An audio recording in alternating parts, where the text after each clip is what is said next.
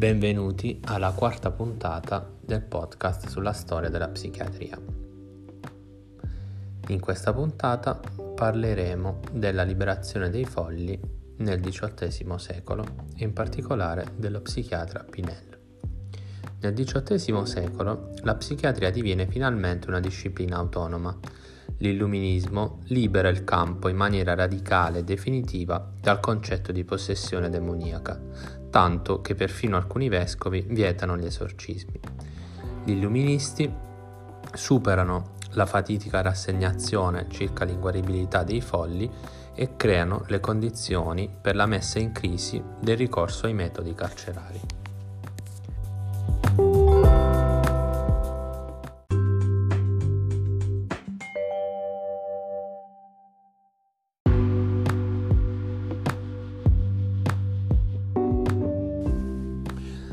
Tuttavia nel Settecento, nel tentativo appunto di trovare delle cure alle malattie psichiatriche, nascono anche molte pratiche che oggi non esiteremmo a definire torture.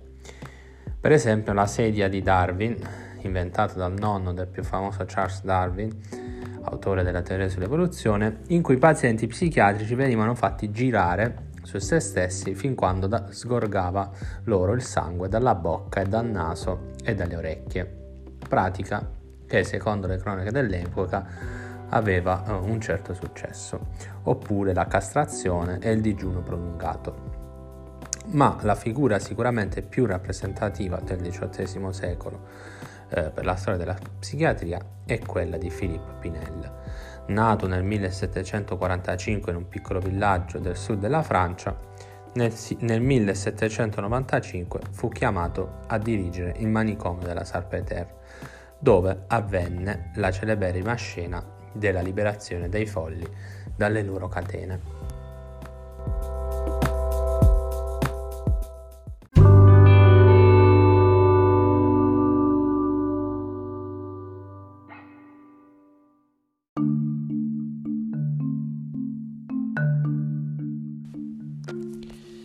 Egli cercò quindi di separare i folli, veri e propri, da tutta la massa di vagabondi, criminali comuni, oppositori politici e prostitute che vi erano rinchiusi. Alla Bicêtre avvenne appunto nel 1793 la famosa scena della liberazione dei folli dalle catene.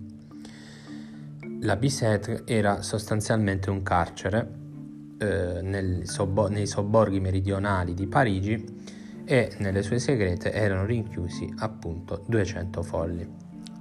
Nella giornata precedente alla liberazione il deputato dell'Assemblea nazionale Couton, che faceva parte del triumvirato durante il terrore giacobino con Robespierre e Saint-Just, eh, compì una ricognizione per controllare che non vi fossero dei criminali tra i folli.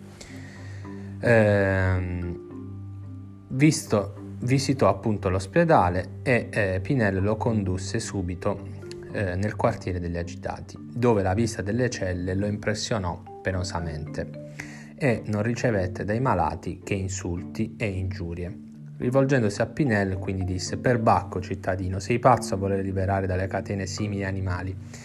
E Pinel rispose con calma Cittadino, sono convinto che questi alienati sono così intrattabili proprio perché vengono privati di aria e libertà. Ebbene, rispose Couton, fa come vuoi, ma temo che sarai vittima della, della tua presunzione.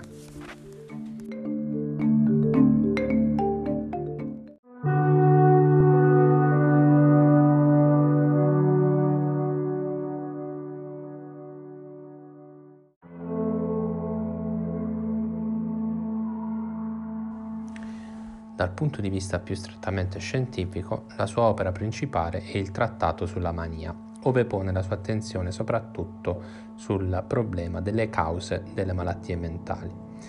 Tra le cause principali egli pone l'ereditarietà, le istituzioni sociali carenti, lo stile di vita irregolare, quelle che lui chiama passioni spasmodiche, e cioè la collera e il panico, e quelle che lui chiama passioni commoventi, cioè la preoccupazione, l'odio, la paura e la vendetta.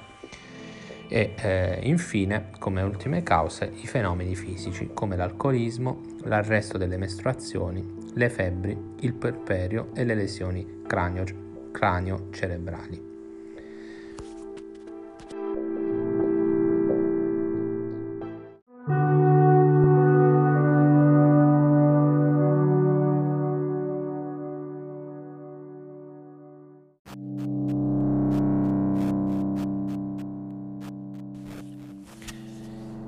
Questo punto Pinel presenta la sua classificazione delle malattie mentali. Egli afferma di conoscerne solo quattro, la mania, la malinconia, la demenza e l'idiozia. La mania descritta da Pinel non può essere paragonata a nessuno dei quadri attuali. Con questo termine infatti egli descrive tutte le forme di eccitamento che si accompagnano alle malattie mentali. La mania per Pinel è una forma eh, caratterizzata da crisi subentranti le une alle altre, che eh, tende all'autoguarigione. Secondo Pinel, la regione all'origine della mania è lo stomaco. La malinconia invece è eh, caratterizzata dalle forme deliranti, sia a, con deliri a sfondo depressivo, sia con deliri di grandezza.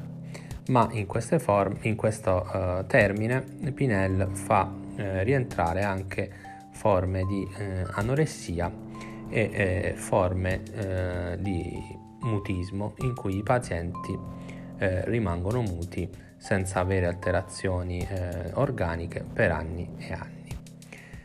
Nella demenza Pinel fa rientrare eh, tutte quelle forme in cui le idee distaccate dalla realtà non sono ordinate come nella mania, ma sono scollegate le une dalle altre. Secondo Pinel la demenza è legata all'affaticamento dovuto alla dissolutezza sessuale. L'idiozia, infine, è eh, per Pinel l'assenza di tutte le facoltà spirituali. Egli nota che in questa categoria eh, si riscontrano spesso deformazioni del cranio. Nell'idiozia egli fa, eh, fa rientrare anche le forme di cretinismo.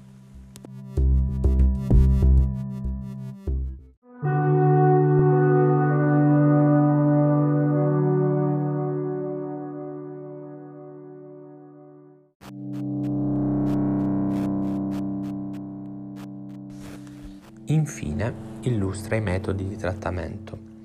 Pinel rifiuta senza mezzi termini la violenza e anche del salasso ha una pessima opinione, mentre è un cultore dei bagni, delle docce, ma soprattutto della terapia morale e dell'ergoterapia, cioè la terapia occupazionale. E infatti eh, parla eh, negativamente di quegli istituti in cui non è possibile far lavorare i malati. Per quanto riguarda i farmaci, utilizza soprattutto sedativi come canfora e oppio.